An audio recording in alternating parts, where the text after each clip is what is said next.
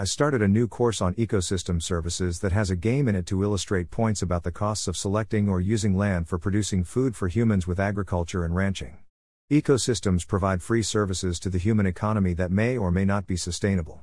They provide free grass for grazing and water for watering, yet overuse can reduce the service. Before going further, I should suggest that there are alternative and additional sources for taking online courses for free.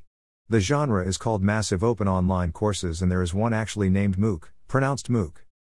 https colon slash slash www.mooc.org slash https colon slash slash www.coursera.org slash Ecosystems sustain human life and biologically speaking all of the life on Earth is embedded within the ecosphere. As the ecosphere is destroyed, insulted, reduced in extent so is human security to exist in a viable ecosphere. The ecosystem trade off game in the course lesson 1 has the player select land squares to locate ranches and farms. The land selections have cost values for water, carbon sequestration, and so forth rated from low to high and values for producing income from low to high. The combination of values altogether determines the productivity of land selections.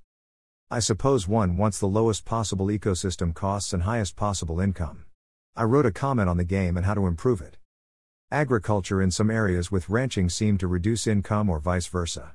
Eco-service regions with low value tended to have low income too, yet not always. Maybe clarifying productivity and income would be useful, are they the same? Does maximizing productivity invariably equal maximizing income? In real economics, doesn't overproduction reduce price per unit sometimes? Sometimes in the game, the symbol for ranching or agriculture would disappear when working on the other, and one would need to quit the ranching or agriculture and replace it after going into the other mode. The symbols should be immutable when working in the alternate mode, ranching versus agriculture. The old game of Battleship had players picking out squares they couldn't see rather randomly to try to locate and sink enemy ships. The trade off game round 1 reminded me of that. There didn't seem to be much information about how to get positive scores, and that is time consuming in regard to opportunity cost. Some information should be provided a priori in order to maximize the score through making informed decisions slash choices of squares, acres, etc. to exploit for producing food. Aesthetic values of wild areas should be valued too. Making ecosystem slums has very negative value too. It may be that ecosystem services is an area where sensibilities of good art and human survival coincide.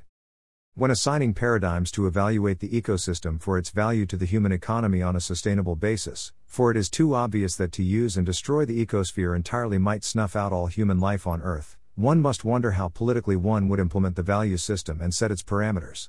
Would one initialize the system by calculating the total food production requirements needed to sustain the human race and then find the least harmful acres of the planet to host production? Alternatively, would it be possible to use a trial and error, piecemeal private sector, free enterprise approach to production and land use and gamble on the outcome? https www.coursera.org learn ecosystem services home welcome